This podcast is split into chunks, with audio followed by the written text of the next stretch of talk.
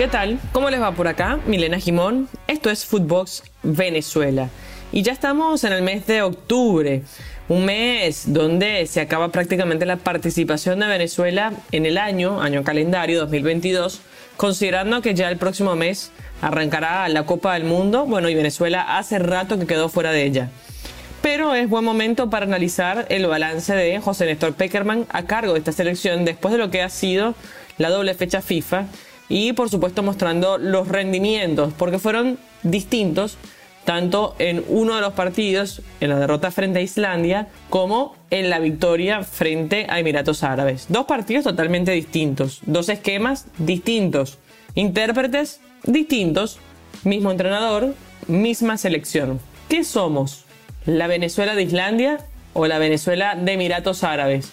Eso es lo que tiene que definir el entrenador argentino que dirige a la selección vino tinto de cara a lo que va a ser el arranque de la eliminatoria, seguramente en el mes de marzo, como ya está prácticamente todo definido, faltaría solamente la confirmación.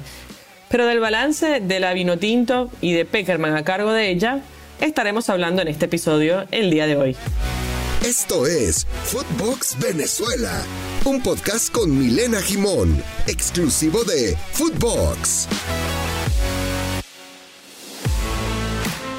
Y arrancamos así porque Peckerman ya ha cumplido prácticamente un año calendario en, desde que asumió la dirección técnica de la selección nacional. Fue el 30 de noviembre de 2021 cuando debutó como entrenador de la selección de Venezuela.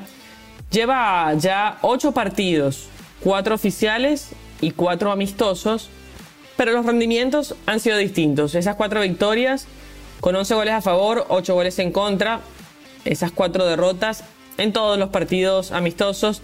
Los triunfos fueron frente a Bolivia, esto fue en el premundial, que fue goleada 4 a 1.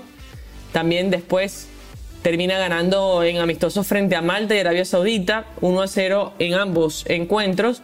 Y la victoria contundente frente a Emiratos Árabes, que dio un buen sabor de boca, considerando que fue un partido para cerrar la fecha FIFA. En cuanto a las derrotas, bueno, cayó frente a Uruguay, frente a Argentina, Frente a Uruguay 4-1, frente a Argentina 3-0 y frente a Colombia 1-0, esto por eliminatorias. Y en el amistoso frente a Islandia, que fue en esta fecha FIFA, donde termina cayendo un gol por cero. Pero más allá del 1 0 y la derrota, fue el funcionamiento que no gustó para nada. Pareciera que queremos dejar en el olvido ese partido frente a Islandia y nos queremos quedar con lo que dejó el partido frente a Emiratos Árabes da la sensación que es un equipo viejo, por llamarlo de alguna manera. Hay poca renovación después de lo que fue quizás el mejor logro que ha tenido la era Peckerman en la selección nacional, que fue esa final en el torneo Maurice Revelo, donde la Vinotinto termina quedando segunda, perdiendo en una final digna frente a Francia, frente a las locales, y donde el arbitraje fue fundamental para el desarrollo del partido. Pero más allá de eso, eh, pensábamos que esta nueva parte de la era Peckerman iba a traer esta renovación. ¿Está bien? Sí. Bienvenida sea. Me parece que la renovación es importante considerando que no tenemos múltiples eh, opciones en cada una de las posiciones, más allá de las conocidas. Pero bueno, quizás una de las buenas sensaciones que dejó esta doble fecha FIFA fue el ingreso de Andrés Miki Romero, que puso una asistencia de tres dedos en su debut con la selección nacional de mayores. También eh, distribuyó, dirigió parte del juego y también lo intentó de larga distancia. Por eso destacamos la inclusión de este jugador y agradable eh, sabor lo que nos dejó Miki Romero, jugador de la Liga de Fútbol Venezolana. Se exige mucho porque ha sido un ciclo de lo peor que hemos visto de la selección nacional después de lo que fue la era con César Farías, que creo que fue la más exitosa, también lo que fue la era de Richard Páez, que compitió y puso a Venezuela en, eh, a ver, en un escalón importante. Con Dudamel también se hizo trabajo importante en las inferiores. Pero esta eliminatoria a Qatar fue la peor del siglo XXI y la peor desde Francia 98. Apenas 10 puntos. Ningún punto cosechado en condición de visitante. Peseiro, Leo González, Peckerman, los tres entrenadores que estuvieron a lo largo de estos cuatro años y medio prácticamente de cara a Qatar 2022, pero donde la llegada de Peckerman no iba a cambiar la ecuación porque, bueno, ya estaba prácticamente eliminada de la competencia. Todas las fichas se pusieron en preparar a esta selección de cara a lo que va a ser la eliminatoria al Mundial de México, Canadá y Estados Unidos. Y obviamente se esperaría la clasificación de Venezuela, la única del continente sudamericano que no ha podido lograr esa hazaña. Pero bueno, tras la derrota de Islandia, tuvo la oportunidad un colega, Samindra Kunti, quien escribe más para Inside the Football y para la BBC Sports, entre otros medios, de conversar con Peckerman y hablaba del desarrollo del partido, del rendimiento de los jugadores y esto decía.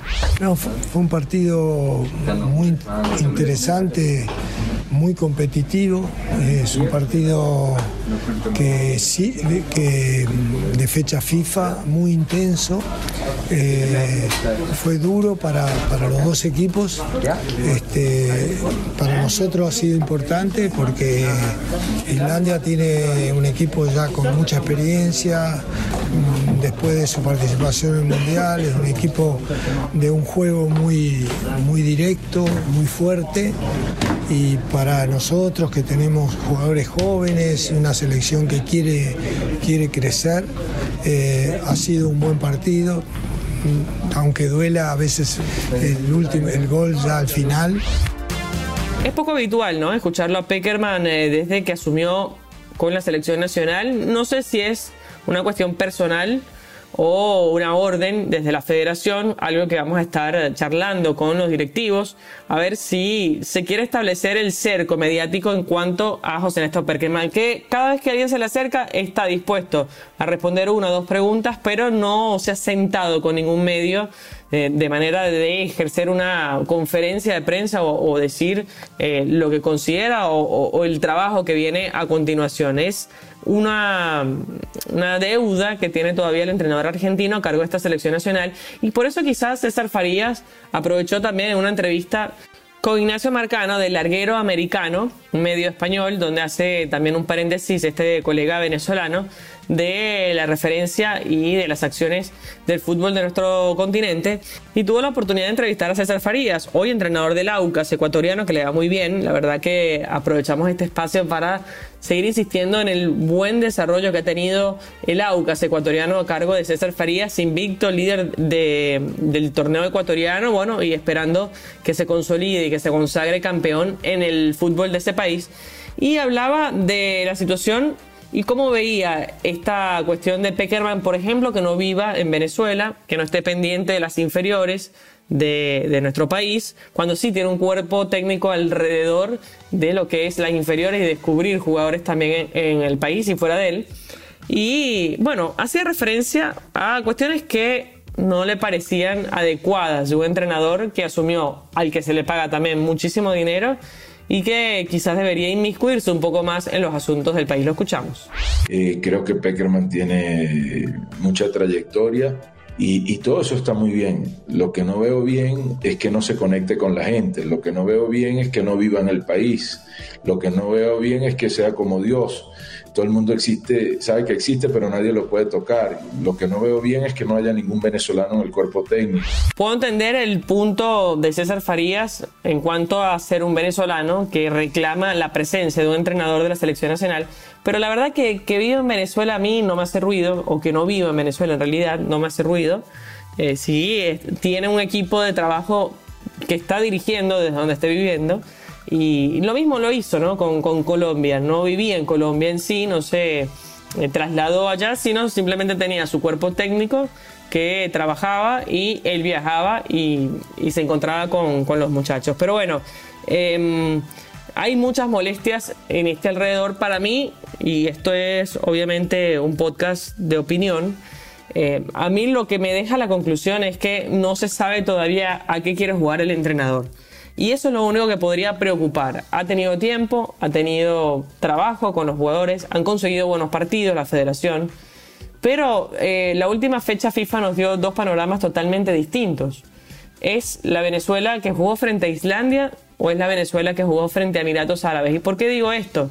Porque fue un 3-4-3 contra Islandia, donde Venezuela fue rácana, no mostró nada positivo ni buscar tener la pelota eh, considerando que Islandia no es una selección que tenga el favoritismo de tener la pelota, ya la hemos visto en la Euro pasada, hace dos euros, donde fue la sensación en la Copa del Mundo en Rusia también. Y la verdad que no me gustó el desarrollo de Venezuela frente a esa selección de Islandia. Poca fluidez de juego. No tenía idea, no había un jugador que quebrara eh, esa, ese bloque que tenía Venezuela y que, bueno, al final termina rompiendo Islandia para quedarse con la victoria un gol por cero. Pero en la misma ciudad, en el mismo escenario, iba a enfrentar unos días después a Emiratos Árabes y fue una Venezuela totalmente distinta. Una Venezuela que tuvo la pelota, que fue, que atacó, que se vio más inspirada, que tuvo varios saltos y Juan Piañor fue uno de ellos. Juan Piañor, un 10 en extinción prácticamente, pero un 10 que le gusta mucho a Peckerman. ¿Será Juan Piañor el jugador fetiche de este entrenador? Considerando que siempre le gustó, incluso con Colombia, buscaba jugar con ese 10. Un 10 que está en extinción y que, insisto, hay jugadores con características similares, el caso de Rómulo Otero, pero que no tiene actividad con su equipo en el extranjero. Entonces, ¿cuál va a ser la oferta que tenga Venezuela de cara a la próxima eliminatoria? Creo que Juan Piañor tiene muchísimo fútbol y lo demostró en ese partido frente a Emiratos Árabes, lo está demostrando hoy en el Caracas, pero es un Juan Piañor que está de vuelta tiene la capacidad para mantenerse sano, para mantener esa constancia durante tres años. Debemos depender de un jugador que sea el conductor del equipo. Esas son las dudas que me generan, más allá de que, insisto, Venezuela tiene capacidad ofensiva, pero hay que ver a qué quiere jugar el entrenador. Esa capacidad ofensiva nos las tiene demostrada con históricos eh, delanteros, con volantes que llegan y también tienen pegada pero bueno, la utilización de este 10 puede cambiar el esquema del panorama de la selección nacional de cara a los partidos. Se le jugará así a las potencias, Argentina, Brasil, a Uruguay, hoy que están en el Mundial. O armará un equipo de atrás para adelante más ordenado, buscando obviamente la solidez defensiva, que creo que debería ser lo más destacado de Venezuela para evitar caer goleados como sucedió en esta eliminatoria y perder las esperanzas rápidamente en la competencia. Esto es lo único que me genera dudas. ¿A qué va a jugar Peckerman cuando arranque la próxima eliminatoria? Lo cierto es que ha sido un año importante, con partidos importantes, donde Venezuela está volviendo a asumir el protagonismo que queríamos y pedíamos, donde hay un entrenador de altísima jerarquía y que esperemos que sea el indicado para llevar a la Vinotinto a su primera Copa del Mundo. Recuerden que estamos en todas las plataformas de podcast. Nos pueden encontrar en arroba footbox oficial y en arroba Milena para comunicarse con nosotros. Esto ha sido Footbox Venezuela. Chao. Footbox Venezuela con Milena Jimón, podcast exclusivo de Footbox.